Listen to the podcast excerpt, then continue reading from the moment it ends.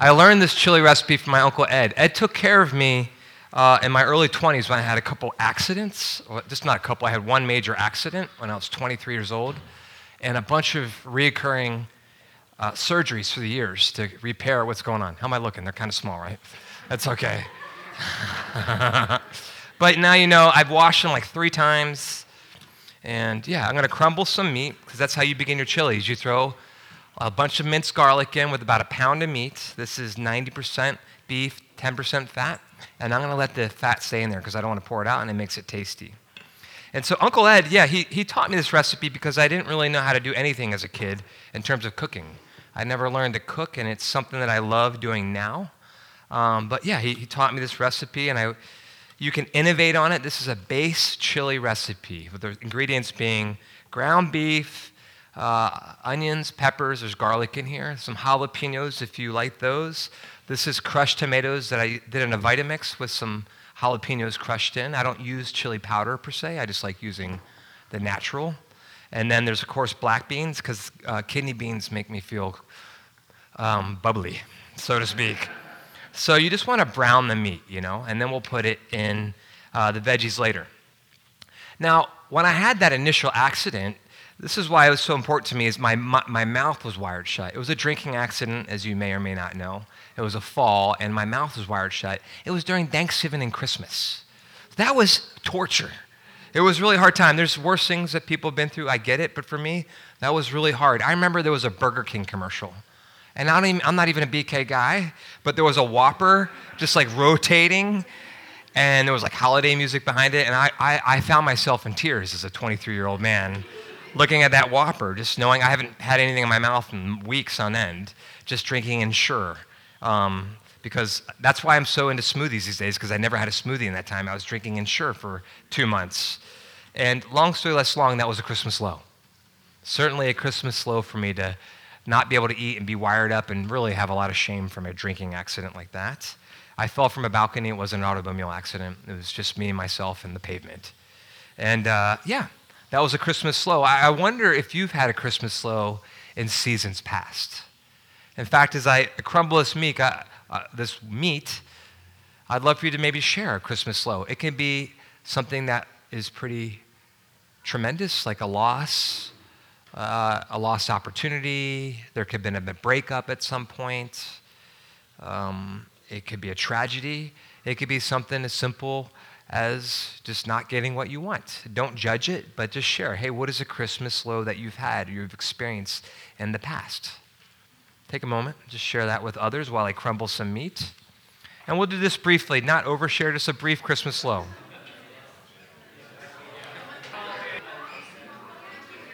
We've shared a Christmas low. What do you think the next question is going to be, Bridget? A Christmas high, right? That is intuitively what would be the next question. What is a Christmas high? All right, guys, I'm up. I'm up. My turn. My turn. You're done. This is a lesson in going quicker next time. Um, you're doing good. Hey, check out the meat.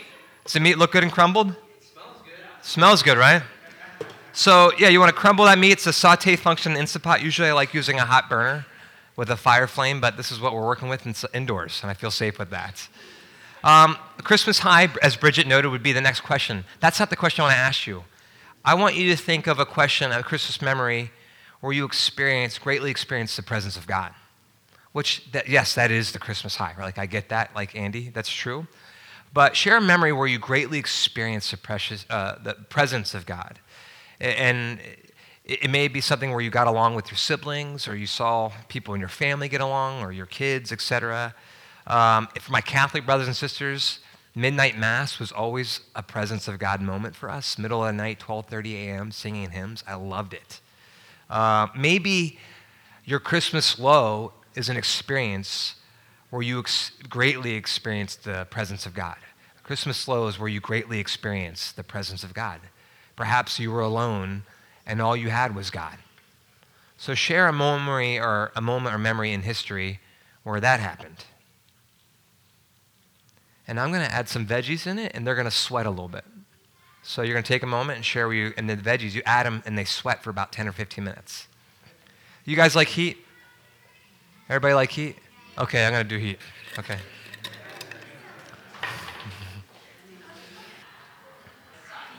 So, yeah, this is the way church in the first century was. There was food and conversation, communion was mixed with a meal.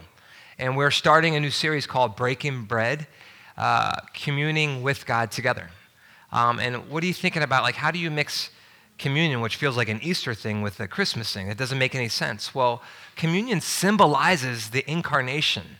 It really does, that God was taken from heaven he self exiled himself to humanity. Perfection came into imperfection. God, in the flesh, God with us, Jesus lived a life of gratitude, that he gave thanks. Everything he did was in response to God's love, to the Father's love, to the relationship that God gave him as his son.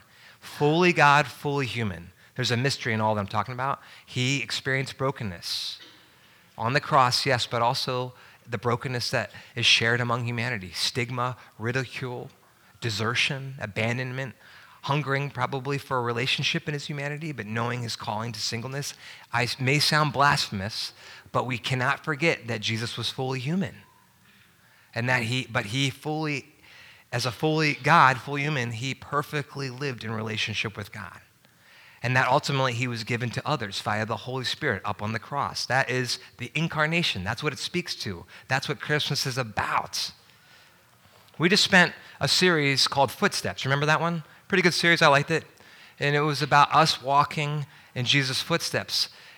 Well, Advent is really about God walking in our shoes, that God came to humanity to experience everything we experience, that God decided to walk on our shoes for a season. He entered into the creation that He made to live in the human experience. And there are general principles, ubiquitous themes that we see in the act of communion that takenness, that thankfulness, that brokenness, and that givenness that is uh, universal to the human experience.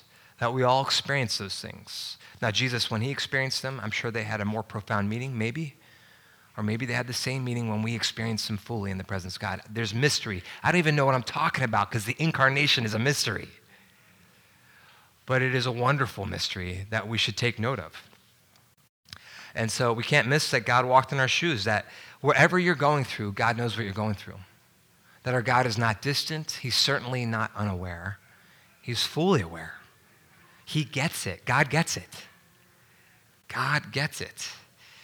Um, so the question I have for you today is we've been talking about Christmas past, and this is more of a internal uh, process question. We process externally. This is for the internal people, introverts. What are you carrying today? What are you holding on today in this Christmas season? There is this sense of Christmas where it's like, yes, this is it. The time where we have this rest and peace. And paradoxically, it's also like the most stressful time of year. Like you pile all these things. Like I don't normally write, I mean, full disclosure, I don't really write a lot of thank you cards, but now's the time where now I have this in addition to what I'm doing. It's like time for thank yous. So people know I see them. It's like there's just a lot of things that we have to do. Gifts, presents, activities. And then there's things we want to get done. So the question really is not what are you carrying with you today, but what do you need to surrender to God today? What may be weighing you down? just in life this season? Is there a wound that's weighing you down? Is there a relationship that's hurting? Is there an addiction that you're holding on to? What do you need to surrender to God? We talk about this idea of surrender so that we can be indifferent. Like, Lord, I'm going to give you just even how this chili turns out so that I can be attentive to what you're doing today. Lord, I'm going to give you my day tomorrow so that I can be present with you today. This is the gift of holy indifference. I'm going to give you these veggies that are sweating in here. If it's not 10 minutes, it's okay. But what do you need to surrender to God today? What do you need to give back to God so that you can live more freely? What burden does He want to bear on your behalf? I mentioned those themes. That's essentially the themes that we're going to look at this taking the bread, the giving the thanks or break it and giving it to Him. This week we're talking about takenness and the hope that we have as we live in exile. Next week is thankfulness, gratitude, the shepherd's peace. Uh, the 17th, we're going to be talking about the beauty of shared brokenness and the joy that comes in that dance of both sorrow and joy. And then finally, on the 20, oh, I made a mistake. On the 24th, we're going to be talking about how we're given to others, that, that we are the gift to be given. But as I mentioned today, Jesus allowed himself to be taken. And we don't understand the mystery of that, but we can begin to understand it that he sat on the right hand of God. Jesus is God. The Word was with God. The Word is God. Uh, that he, he had this place in creation where he was transcendent. His glory is everywhere. And then somehow he became minute. Is that the right word? He became human. I don't get it. But there's something that happened where he allowed himself to be self exiled, that he limited himself. The scripture said, verse 9, the true light that gives light to everyone was coming into the world. He was in the world. And though the world was made through him, the world didn't recognize him. He came to that which was his own, but his own did not receive him. He was somehow brought into the world and experienced this exile that he was taken from his place and much was taken from him. It's incredible. Paul says this way that Jesus, he who being in the very nature of God, did not consider equality with God something to be used to his advantage, but rather he made himself nothing by taking the very nature of servant, being made in human likeness, and being found in appearance as a man. He humbled himself by becoming obedient to death, even death on a cross. So, one of the things that happens here is you want to make sure Oh, I should be able to open it right on the slow cook. Maybe I got to release it a little bit. I got to release it a little bit. And then it releases. Yeah, the, the reason they sweat is that the flavors invade the meat, which is an incredible thing. If you're going to try to find parallels between my message and this, good luck. I just was told to do creative things while I preach, and I feel like this is going to crescendo well. yes. I got to turn it, right? There it is. There you go. The rest of the themes gratitude, we've talked about it. He lived as the Father's Son. Brokenness, he was the man of sorrows.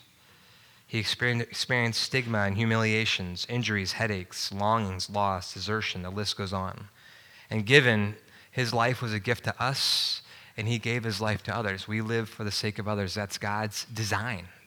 That's about purpose. And we see that givenness is still happening. Everything we read in John 1 has a past tense except for two words shines and gives. It says, Through him all things were made, past tense. In him was life, and that life was the light. He was in the world. The world did not recognize him, past tense. But then it says in verse 5 the light shines in the darkness, that's present, active, indicative.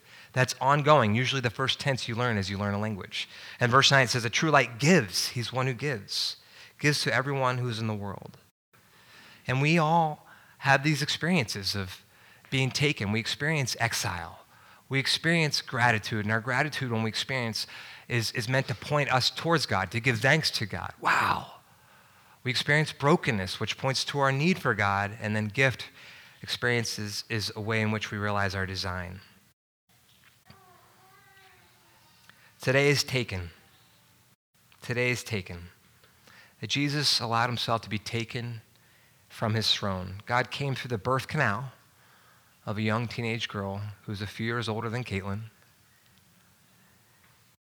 uh, in a backwoods province of ancient Palestine, a heated place even today. He, he came in one of the most impoverished times to uh, a segregated people who were oppressed minorities, who had short lifespans and very hungry bellies. This is where God allowed himself to be taken. That's the mystery of it, into a dark world. And, and the main idea for that and for us to reflect on is that God self exiled God's self into the disorientation of the world. That's something we're just contemplating. That's the mystery that we contemplate, is that God allowed himself to be, who's perfect, God's perfect, allowed himself to enter into the imperfection of the world while remaining perfect. That the light shined on darkness, but it was still dark. And there's disorientation there. That, never mind his life as a refugee, or his life learning a rigorous trade, or remaining single for so many years in a married world uh, childbirth alone. Has anybody experienced childbirth in this room? My, my women, yeah. It's, It's, it's wild, right? It's wild. I don't know. I can't speak to it. I get it. Courtney and I weren't pregnant. My wife is expecting, and I was there. I just want to name that. I didn't carry that baby. I didn't carry the baby. She did. But watching it all go down was nuts. it's chaotic. It's disorienting. It's beautiful and wonderful, but it is so wild. Can I get an amen, ladies? I'm speaking in an area that I don't know. Um, yeah. And, and when we think about that, we got to think why did God allow himself to be taken? Why did God allow himself to be taken? Because he wanted to take hold of us, right? Like that's it. Even that first verse of John 1 where it says, In the beginning was the Word, you see God taking hold of the whole world in that moment because in the beginning is a throwback to Genesis 1. In the beginning, God created the heavens and earth, and then was the Word. That word is a Greek term. That was, a, that was the term of the day. It was like uh, the reason, the principality that governs all things. It's kind of like today when people say, like, I love, the universe loves me, or, you know, the essence is there. John's writing, well, in the beginning was the Word, and the essence, the universe, anything that you're looking for points to Jesus, who allowed himself to be taken, to be self exiled, so that he could take hold of you. So that he could take hold of you. And then it speaks to this process. It talks about his disorientation. Uh, yet to all who did receive him, he said, Oh, he came to his own, but his own did not receive him. That's disorienting. But to all who did receive him, to those who believed his name, he gave the right to become children of God. And then children born not of natural descent, nor of human decision or husband's will, but born of God. And so now we have our process where God is taking hold of us, and we're going to talk about our own takenness that it's not the way in which the world does it. It's, it's a disorientingedness. It's the work of the Spirit, a work that he says later on in John 3 8, he says, Man, this wind, this Spirit blows wherever it pleases. You hear it sound, but you can't tell where it comes from, where it's going. So it is of everyone born of the Spirit. When you are taken, when God takes hold of you, it's disorienting. It's wild because it breaks down all your constructs. You're invited into a kingdom that flips your world upside down. I don't want to say it's chaotic, because when you say yes to Jesus, when you and I say yes to Jesus, it's a peaceful decision. But it also has its own unbridled nature, its own fury. People would write songs about furious love, but fury nonetheless, rooted in love. It's untamed when God takes hold of you. It's like, whoa, everything around you changes. When you say yes to God, you're entered into the kingdom start changing. You recognize you're not alone, but you can't take hold of the old ways anymore.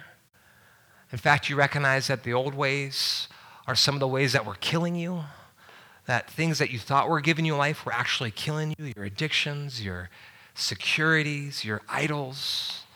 Relationships kind of change a little bit, and you're trying to navigate all that. Activities change. It's like as if a veil's been lifted. It's disorienting when God grabs a hold of you. It's like the light has been turned on. You ever in a room at night and it's completely dark, and somebody, whether you're a kid or adult, they turn the light on. Initially, you wince. Initially, it almost even hurts. Because you're like, whoa. Things where you thought they were going to be aren't there anymore. And you're starting to see everything come into its true focus and see the world as it really is. There's paradoxes in life that are actually the greatest gospel truths there is. Like, for me to love Garrett, I don't have to show him that I'm better than him. I only have to come in underneath him. For me to commune with others, I can give of myself and give, and it's better than receiving. For me to show love, I actually can cry and show weakness, and that actually is very, very strong. The veil has been lifted, the lights have been turned on. I want to add the sauce now. So we've got the meat that's crumbled, right? I left the fat in there because it's pretty tasty. The, the veggies have, um, they sweated, so that means they've married a little bit of the meat. So now I'm going to add the crushed tomatoes. And I did put this in the Vitamix with the jalapenos. It might be kind of hot. I haven't tested it. We'll see. We'll see. Some people like uh, who likes it really hot and spicy? Come on, B. I see you, baby. I see you, Abby. Anybody else? Hubert? Jen? Yeah, I know you, Jen. So I'm going to let that marry for a bit. There's got to be something in this analogy. I'm just like searching for it right now. it's got to be. But when God takes hold of us, it is so wildly different than what we used to know. And it's meant to be different. And that's, that's the second reflection today is that um, it's right there. When God takes hold of us, we enter into an initial disorientation of the kingdom. When you become born of God, there's a sense of newness that comes from that, a spiritual awareness that the world is not as it seemed. There's also a battle for your soul that's disorienting when you say yes to God. That's being taken. So, yeah, we got this sauce in here. And God allowed himself to be taken, and he had a lot taken from him in the season that he lived humanity. Um, and through God, through God's love, he takes us home. And sometimes there's stuff taken away from us as we say yes to God. Sometimes the Lord gives and the Lord takes away as we say yes to God. And that is a sobering truth because God knows what's best for us. There's aspects of our life, there's old ways of being, there's old medications that we've had that God wants to remove for your own good. And it can feel like exile having your medications pruned. But the upside down kingdom wants healing for you, wants good for you, wants joy, ultimate lasting joy. I have a friend of mine, Josh. Uh, he's my best friend. I mean, I say you all are my best friend, it's true. I would say he's my lifelong buddy. And uh, we met at five years old. I had my big wheels. He had his bike. I was still learning. Didn't get to ride a bike till I was seven. And he and I like had so much life together. His parents, he was like Protestant side and my Catholic side. And uh, it was a great time. And uh, we I'm to add the beans now. We kind of discovered Jesus together. We'd go to prayer retreats. I think we did like eight altar calls as a kid because his parents were really into that, which I have some thoughts about that in terms of all that. But in the end, it's pretty sweet. And uh, yeah, we discovered God together, and we've had our ups and downs in the faith. I, I tend to drink early in my 20s, and somehow alcohol got a hold of him in his 30s and 40s. And he decided four years ago to stop drinking. He just sensed the call that he was medicating at night.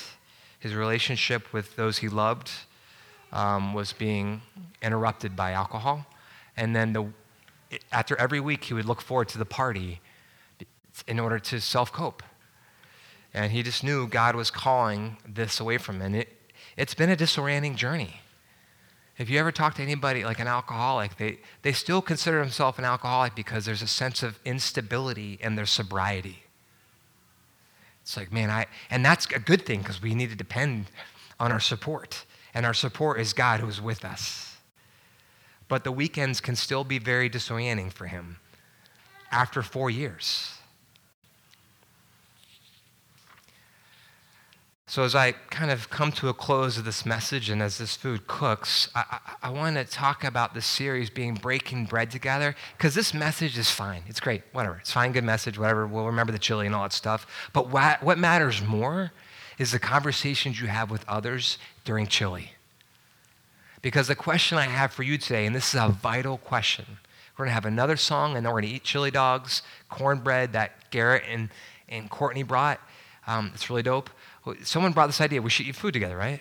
That's kind of like what this is. We're doing eating food together. What matters when we eat food together is the conversations we have. And you and I are going to be so tempted to talk about everything but the following. And I'm going to challenge you to talk about this with others. What is something that God may be removing you from? And or what is something that God may want to remove from your life? What, how is takenness applied in your life now? What does God want to take you out of? And or what may God be wanting to take away from you? Make sense? This is about surrender and allowing ourselves to again follow Jesus, who first walked in our footsteps, to be taken and allowing takenness to take root in our lives. So I'm going to invite you all to this next steps um, to take a Christmas tree tag, That's going to be in the hallway out there for people in need. Support the movement. By the way, it seems like hard these days to like give, doesn't it? It's like really hard because like in prices, all that stuff. I just want to say I see you and I recognize that and I feel it too, by the way. So I'm just asking uh, in kindness with understanding, but I want to recognize it is hard. We have a Christmas concert next week. If you haven't RSVP'd, we really want to know where you're going to be and how you're going to show up so we can make sure there's, we're all in the right spot so we have it all spread out well.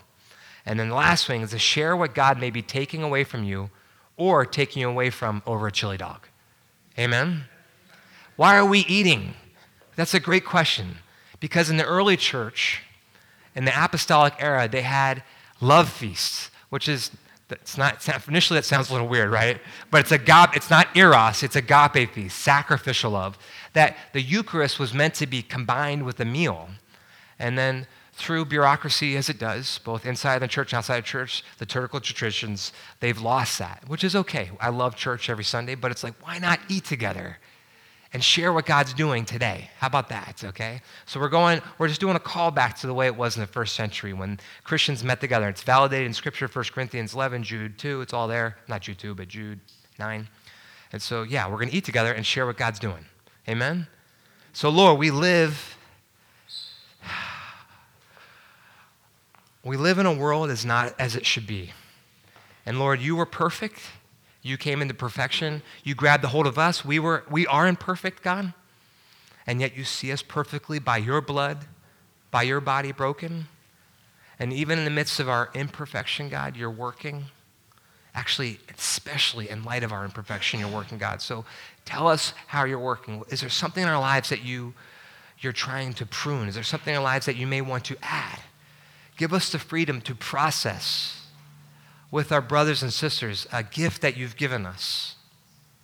Another tangible expression of God with us. But Lord, we, we give you praise, God, that you allowed yourself to be taken from your place, your rightful place. You gave up honor and standing and privilege so that you can walk with me and walk with my sisters and brothers here.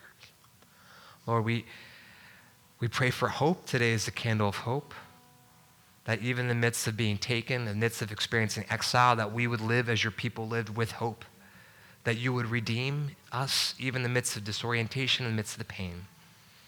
Help us to be honest and vulnerable, not knowing it all, but knowing you clearly and fully through this moment, Lord. If not fully, at least truly. In Jesus' name we pray. Amen.